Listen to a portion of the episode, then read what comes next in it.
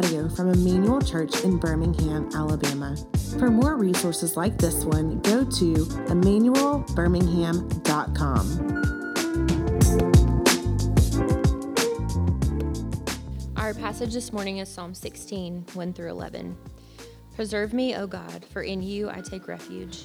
I say to the Lord, You are my Lord. I have no good apart from you. As for the saints in the land, they are the excellent ones, in whom is all my delight. The sorrows of those who run after another God shall, shall multiply. Their drink offerings of blood I will not pour out, or take their names on my lips. The Lord is my chosen portion and my cup. You hold my lot. The lines have fallen for me in pleasant places. Indeed, I have a beautiful inheritance. I bless the Lord who gives me counsel. In the night also, my heart instructs me. I have set the Lord always before me, because he is at my right hand. I will not be shaken. Therefore, my heart is glad, and my whole being rejoices. My flesh also dwells secure. For you will not abandon my soul to Sheol, and let your Holy One see corruption. You make known to me the path of life. In your presence there is fullness of joy. At your right hand are pleasures forevermore. This is the word of the Lord. Good morning.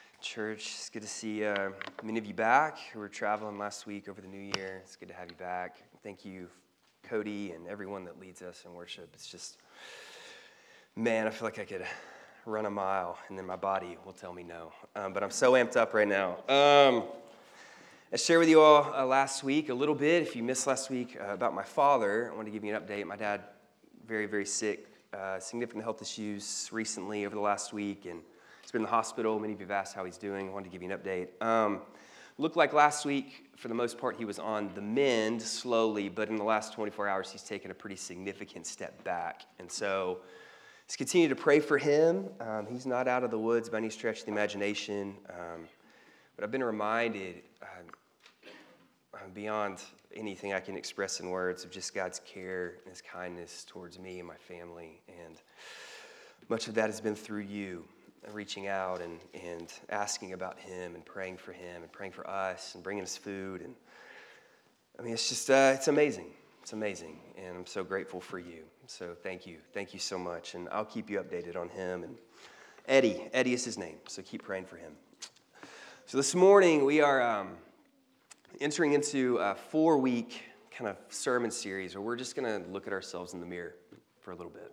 Um, you know, when Ardent Church and Renovate Church seven years ago became one church that is now Emmanuel Church, those of you who were here during that time, you put together a, a vision statement. And embedded in that vision statement, not only is it something to identify us by, but embedded in it were areas of value that Emmanuel Church would be about for as long as God and His grace kept this entity alive and well. And this vision statement and its areas of value would guide how we engaged our community, what we would be about, how we would spend our money, how we'd live out the gospel corporately, but also individually in our families and in our neighborhoods. It's kind of like guardrails that would set a path forward for us, that would help us make decisions on what's important and what's not important to our fellowship, to our body. And our vision statement reads like this it'll be on the screen for you. Emmanuel Church is a diverse family of disciples living to make the real Jesus known in Birmingham and beyond. A diverse family of disciples living to make the real Jesus known in Birmingham and beyond. And since this statement's formation, I went back and looked on the website. Um, there have been five sermon series, if you want to, that's the plural, not counting this one, around this vision statement or some component or components of this vision statement since seven years ago. So now we're making six times in the last seven years that we have preached through this vision statement. And the temptation may be to think to yourself, heard this, been there before, tackled this, I get it. Another sermon series on the vision statement. I know that probably would be the temptation for me if this wasn't my first time going through it with you. But the sentiment may be to check out a little bit over the next four weeks, to not engage like you normally would on a Sunday morning during this sermon series. Because in your heart and in your mind, you feel like this series is just on repeat once a year for as long as Emmanuel Church exists. But let me just give you two encouragements, two encouragements, real quick, from the outset of our time. Uh, one, engage with me over the next four weeks. Stay engaged. Engage with one another in your GCs over the next four weeks. The purpose of another sermon series on our vision as a church is self examination. It's looking at ourselves in the mirror, self reflection. If you were to reflect on the last year of Emmanuel Church, or even the last years, have we truly embodied our vision statement?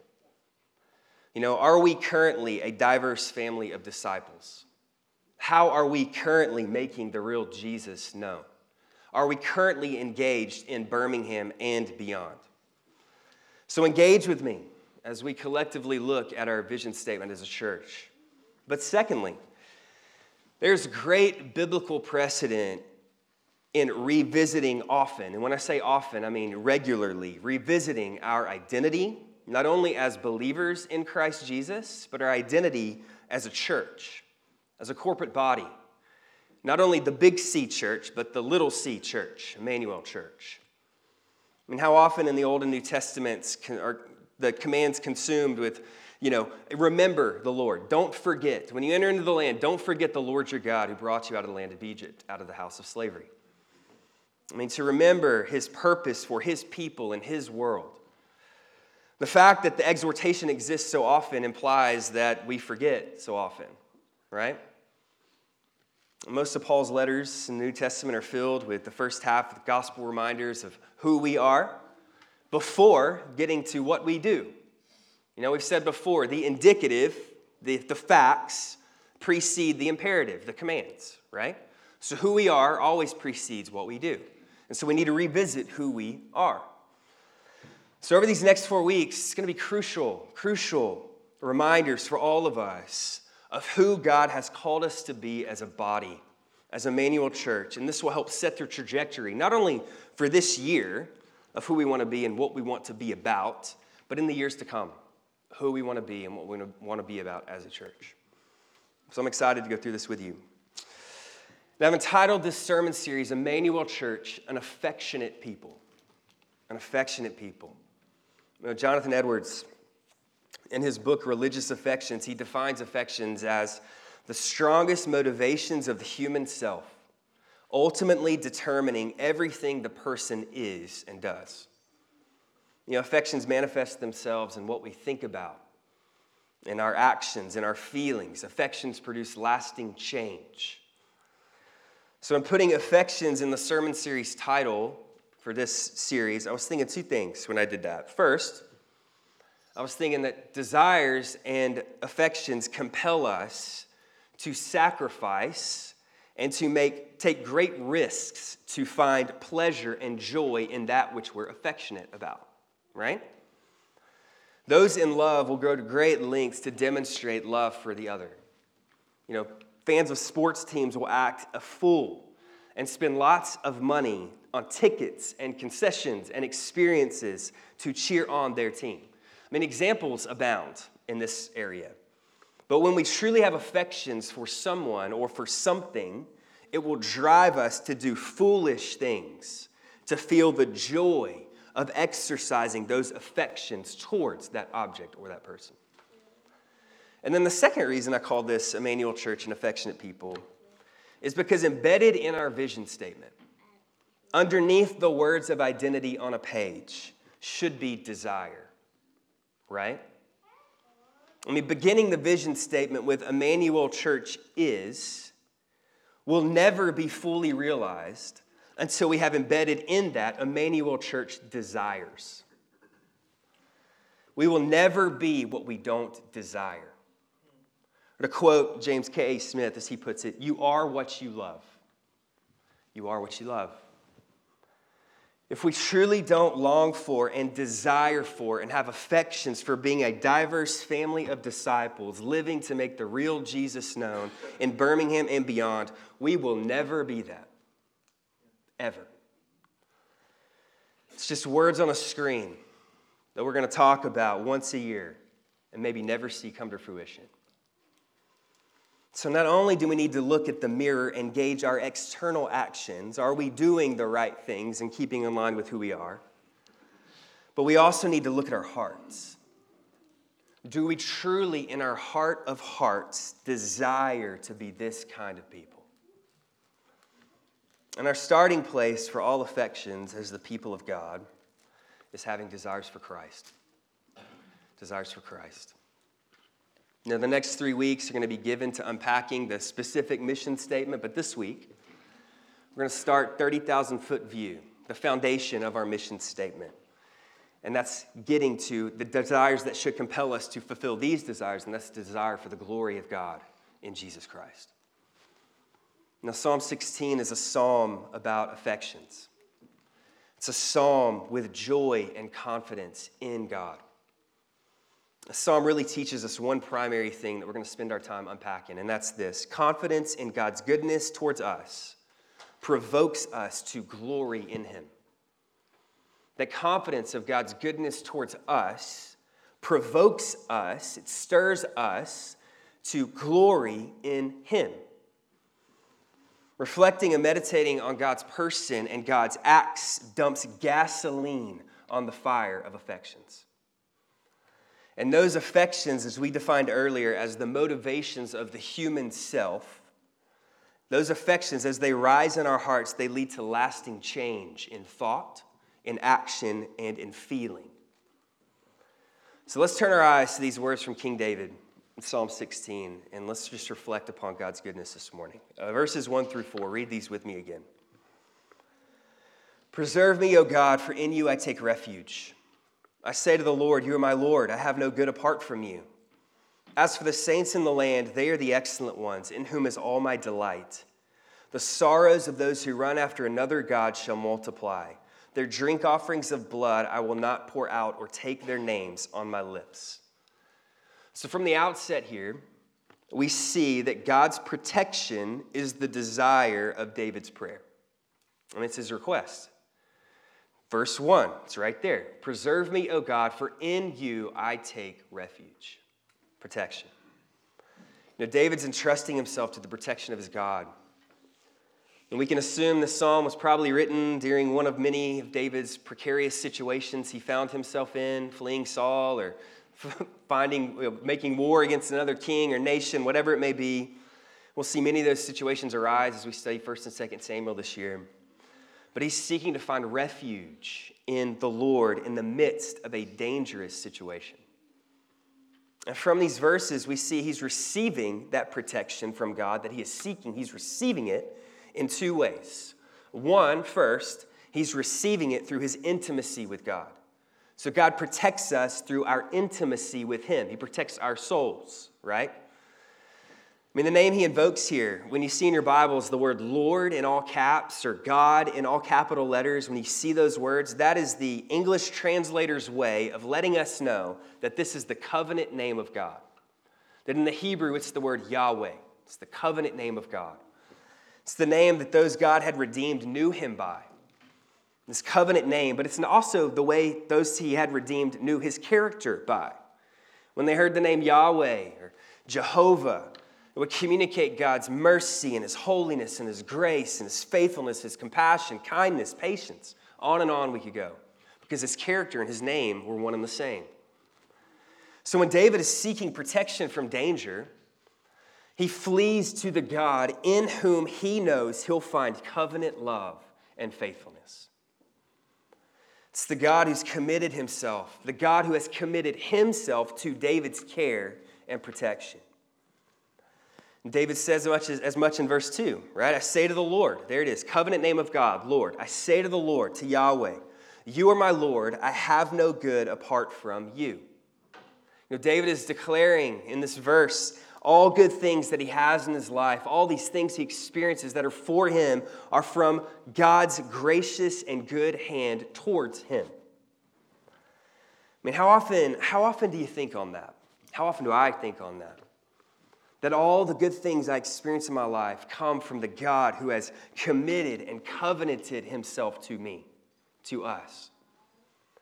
That in situations like David finds himself in, where danger is imminent and possibly surrounding him on every side. That in those situations, David and us, by way of Christ Jesus, We find our protection in our relationship and intimacy with Him. David's membership in the covenant family of God provided the confidence he needed to pray for protection and trust that God would provide it, that He would give it. He has confidence in God's committed goodness towards him. And he knows this because he sits in close relationship and intimacy with his God. But then, second, God protects us through intimacy not only with him, but intimacy with his people. His people. We'll talk more about this next week as we unpack the first part of our vision statement. But suffice to say this week that David derives delight verses 3 and 4, verse 3 in particular, derives delight not only in the covenant he has with God, but in his covenant relationship he has with God's people. You know, oftentimes it's through God's people that God mediates his presence, right? I cannot say how often in times of my life, crisis or suffering, or even this last week walking through this stuff with my father, how often I felt the nearness and kindness and care, provision of God through you, through the people of God. It's in those times that I'm reminded that, that God has provided a people for one another, for us, to provide protection and provision and goodness to one another by means of His Spirit working through us. More on that next week. We'll come back to it. So, first, God's protection is the desire of David's prayer. Second, God's provision is the reason for David's praise. His provision is the reason for David's praise. Look at verses 5 through 8. The Lord is my chosen portion and my cup. You hold my lot. The lines have fallen for me in pleasant places.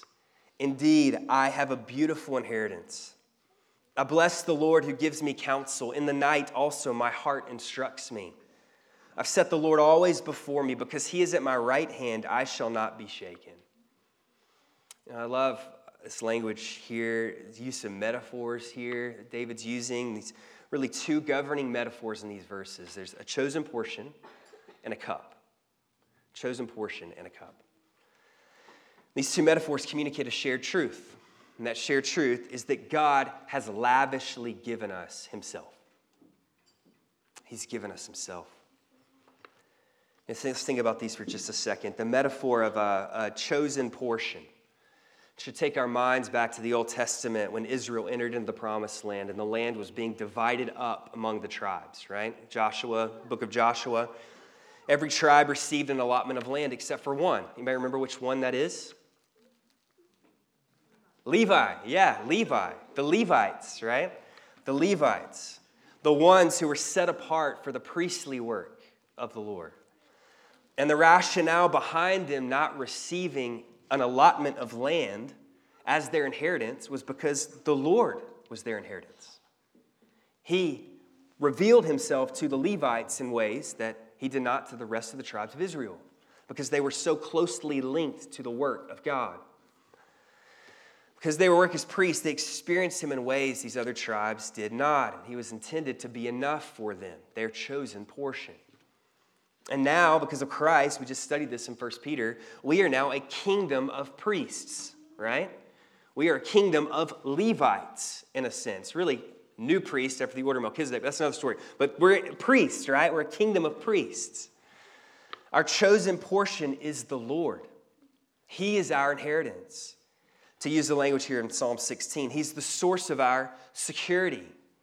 He is the source of our destiny. He's the source of our provision. There's nothing anyone else can offer to fill that that He has given us. You know, Augustine said it this way He said, Let others choose for themselves portions, earthly and temporal, to enjoy. The portion of the saints is the Lord eternal. He's our portion. He is the one we enjoy and find satisfaction and hope in. Then think about the metaphor of a cup. You know, this image of a cup in the scriptures is symbolized, it symbolized one's destiny. Everyone in life received a cup. So everyone, metaphorically speaking, receives some kind of cup when you're born from the Lord. This is your portion, so to speak. And the cup for the wicked in the scriptures refers to God's judgment. You drink the cup of God's wrath right? This is picture in the prophets, especially. But for the righteous, it's a cup of God's blessing. And think about Psalm 23 5. My cup overflows, right? It's this blessing from the Lord, insatiable blessing from God. And David is saying here, My cup, my destiny is the cup of the Lord.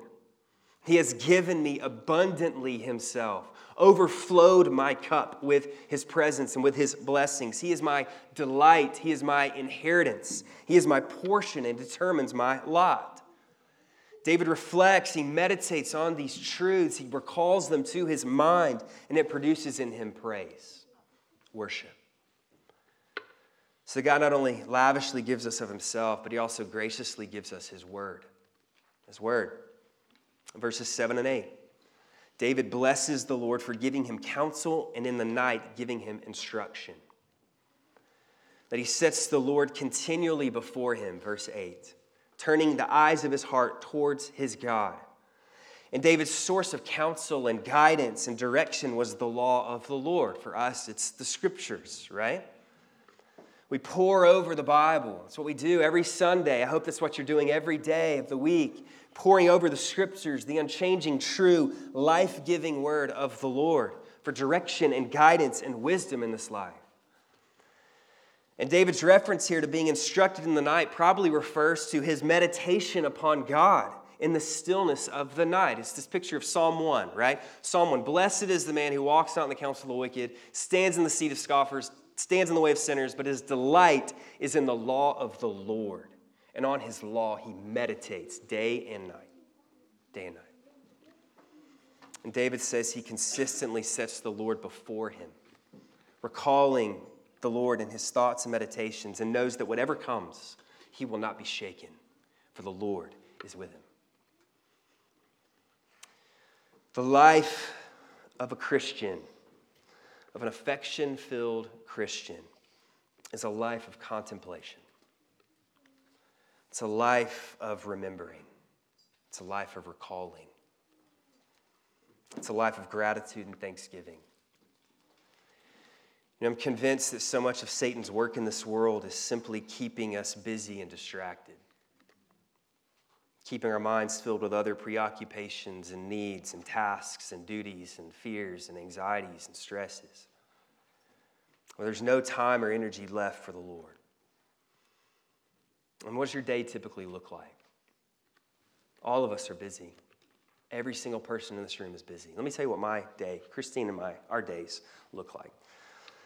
Wake up, make breakfast and lunches for the kids. Kids wake up, busy getting them ready to send to school, get them to school, go to work, come home from work, hang out with the kids, make dinner for the kids, get them ready for bed, squeeze in a conversation with Christine at the end of the day, wake up, go to bed, wake up again, and do it all over again. That's typically what a typical day in the Baker household looks like. That's right. That's right. And you know what? The enemy loves it that way. He loves it that way. He loves keeping us so busy, even busy with good things, to keep our minds distracted and off the thing that matters the most, and that's our time with the Lord. Now, listen, all those things I just mentioned are good things. I love my kids. I love providing for my family. I love my wife, having conversations with her. That is not a waste of time at all. But none of those things will save me. None of those things can atone for my sin. Christ does that. The day I just described to you that Christine and I typically live is a day that could be lived by a Christian or non Christian. There's nothing distinctly Christian about that. Oftentimes, our days are so full that time with the Lord is what gets pushed out.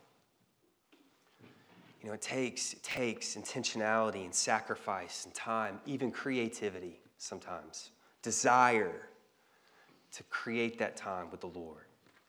And it's hard and we're going to fail. But it's important enough. May God create in us the desires to do that. We'll talk more about that in week three of our sermon series. So, more on that to come. So, God's protection, so we keep going here, is the desire of David's prayer. God's provision is the reason for David's praise. And then, third, God's presence is the cause of David's eternal pleasure. God's presence is the cause of David's eternal pleasure. Look at verses 9 through 11. David writes, Therefore, my heart is glad, my whole being rejoices, my flesh also dwells secure. For you will not abandon my soul to Sheol, nor let your Holy One see corruption. You make known to me the path of life. In your presence there's fullness of joy. At your right hand are pleasures forevermore. Three areas in which God's presence stirs up our affections. Three areas. First, God's presence provides gladness in life. Gladness in life. It's not a word we use enough of. Gladness. The grounds for David's pleasure, for his affection, for his joy and rejoicing in this life is the presence of his God. And his entire being, his entire person, every fiber of who he is, is caught up in worship. The inward realities he experiences in his soul manifest themselves in his body. We're not split people. We're not body and soul. We are whole people, bodies and souls. God made us all, entire beings, to worship Him. Affections from the heart turn into glory from the mouth. You know, we praise that which we desire. I've said that already. It's what Jesus said in Luke 6 45. Out of the mouth, the heart speaks. Right? So that which we are affectionate for will come out of our mouths. If we're consumed with Christ, our mouths cannot help but glory in his name. Spend way more time on that. We got to keep rolling. Second, God's presence provides confidence in death. Confidence in death. This language here of my flesh dwells secure in verse 9, of not letting David's soul descend to Sheol or see corruption in verse 10 David's communicating his confidence that God will save him from the grave, that God will deliver him, not just his soul, but his body from the devastation of death. And this is a great example of the nature of biblical prophecy we talked about back in 1 Peter. We studied 1 Peter chapter 1.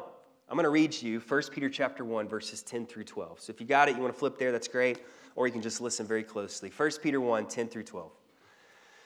Peter writes, Concerning this salvation, the prophets who prophesied about the grace that was to be yours searched and inquired carefully, inquiring what person or time the Spirit of Christ in them was indicating when he predicted the sufferings of Christ and the subsequent glories. And here it is. It was revealed to them that they were serving not themselves, but you, in the things that have now been announced to you through those who preach the good news to you by the Holy Spirit sent from heaven, things into which angels long to look. Remember, we discussed very briefly how the prophets oftentimes did not fully understand to its fullest extent the messages they were receiving. They simply communicated that which God directed them to communicate.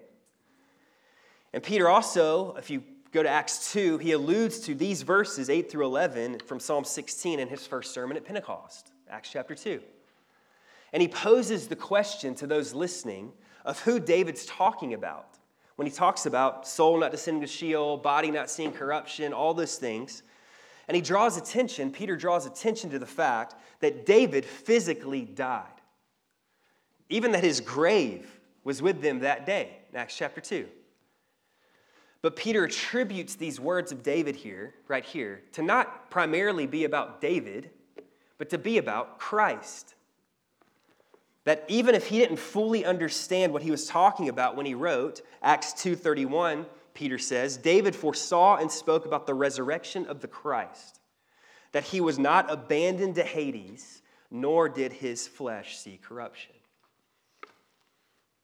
And David knew, and we know now, looking back, even if he didn't know to its fullest extent, that the God in covenant with him, the God that was that called him out to be a part of his people, the God who had been with him through every trial and tribulation he'd ever experienced in his life, the God who brought him from the pastures of Bethlehem to a palace in Jerusalem, the God in whom he found mercy after committing great sin, that God who'd been faithful and present with him in all his life would not abandon him in his moment of greatest need death itself. But God would deliver him from death. even though David physically died, he awaited a day when someone would come and be bodily resurrected. Someone who would come who would not experience the pains of Sheol and the corruption of the grave. Unless Jesus Christ himself, the first fruits of the resurrection.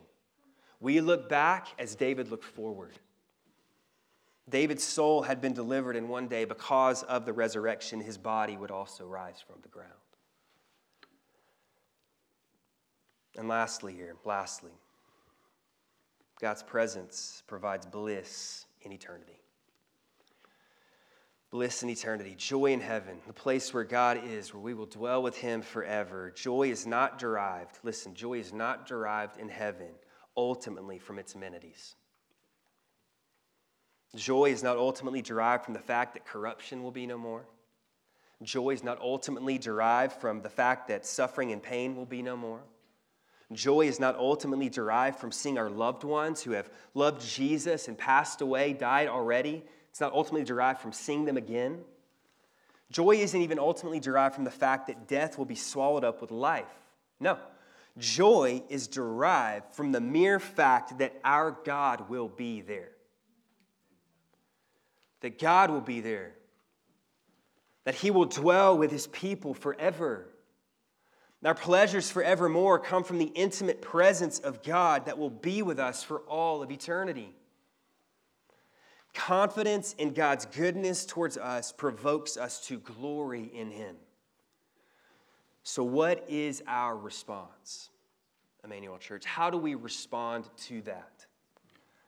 As an affectionate people, how do we go about delighting in Christ? Before we can delight in a vision statement, we must delight in Christ. How do we go about doing that? You know, dispositions of the heart in the scriptures are, in a sense, both active and passive endeavors. Now, the Bible's full of verses that clearly speak of the Holy Spirit producing affections and desires in us, right? I mean, joy is a fruit of the Spirit, right? We can't manufacture that in ourselves. The Spirit is the one who ultimately opens up our eyes to see the beauty and the glory of Christ in the gospel. He's the one that saves us. We don't save ourselves. And that produces in us holy affections. But at the same time, at the same time, delighting is a command, right? Psalm 37 4 Delight yourself in the Lord, and he will give you the desires of your heart. It's a command. Delight yourself. So it appears that delighting is active and passive. That the source of delighting, that joy, comes to us in a passive way, but it's our command to delight in it. So, as we enter into 2023, this new season here at our church, as we begin this sermon series on affections and delight, I want to encourage us to approach it like a farmer. Like a farmer. I want us to begin tilling the ground of our hearts, to begin working the ground as a farmer would work the ground, to put our hands to the plow of our beings and allow the Spirit who has planted that seed of the gospel in us already, that is bringing forth life, as we begin to water it, as we begin to care for the ground, let's let the Spirit begin to bring fruit up. So, as we close, four ways I want to challenge us this year to, to take the soil of our hearts and begin to work the ground. Four ways. One, I want us to pray. Pray. Whether you're in a desert season or a fruitful season, we need to implore the Lord to do a work in us, to stir up through His Spirit holy affections for Him that manifest themselves in external love and kindness to one another and to our community throughout Birmingham. Two, meditate. Meditate. Pause. Just pause. Contemplate. Remember. Stop what you're doing for brief periods of time throughout the day, just to remember the goodness of the Lord. Love for us to begin to discipline ourselves and memorizing the scriptures, storing scriptures away in our minds and our hearts. So, in those times of pause and contemplation, we can recall that which God has put in us through His Word. But make it a point this year to stop, just stop in a day. Carve out 30 minutes, an hour, whatever you got, carve it out and stop and contemplate the goodness of God in His Word. Third, attend. Attend. Don't neglect the gathering of the body. Eugene Peterson says this concerning corporate worship. He says, We can act ourselves into a new way of feeling much quicker than we can feel ourselves into a new way of acting. Worship is an act that develops feelings for God, not a feeling for God that's expressed as an act of worship. So basically, what he's saying is this even if you don't feel like coming, come for God's a God of means, and He may use your worship to produce in you affections for Him. So make it a point in 2023 to be with the body in corporate worship, to be consistent with the body, engaged with the body, prepared to engage with the body. Even before coming through those doors, pray with your family on the way to church. Ask the Lord to prepare all of you to hear from the Lord as you come. And when you walk through that threshold right there, that door, be ready to hear from the Lord and be ready to respond to what you're hearing. And then, lastly, by the way, I look forward to seeing you. And then, lastly, press in. Just press in. What I mean by that is don't just reside on the fringes. Look for ways to further involvement with this church this coming year. As we're going to discuss over the next three weeks, God gives us means by which the Spirit of God produces in us holy affections and desires. And more often than not, those means involve other people. Other people. Press into relationships in the body this year. Don't hide in the darkness. Don't isolate yourself from your spiritual need, physical need, emotional need, whatever the case may be. Press into relationships and begin to cultivate those and see what kind of gospel fruit the Lord brings forth this coming year. I am so thankful for you. And I'm so grateful that God called me here in so many ways. It'll be a year in February since I've been your pastor, which is kind of hard to believe, but a year. And I'm praying big, big prayers for God's glory to be manifested here in the coming year and years, if God allows that, us to be here in years to come, years to come, to advance his kingdom and to make his name look beautiful. So let's pray that together now, and let's pray that together through 2023.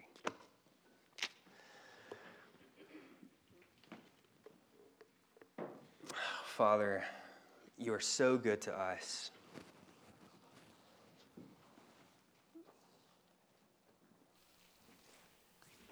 If we were to sit and recall and contemplate on the ways you've been good to us just in the last week, we would be here all day.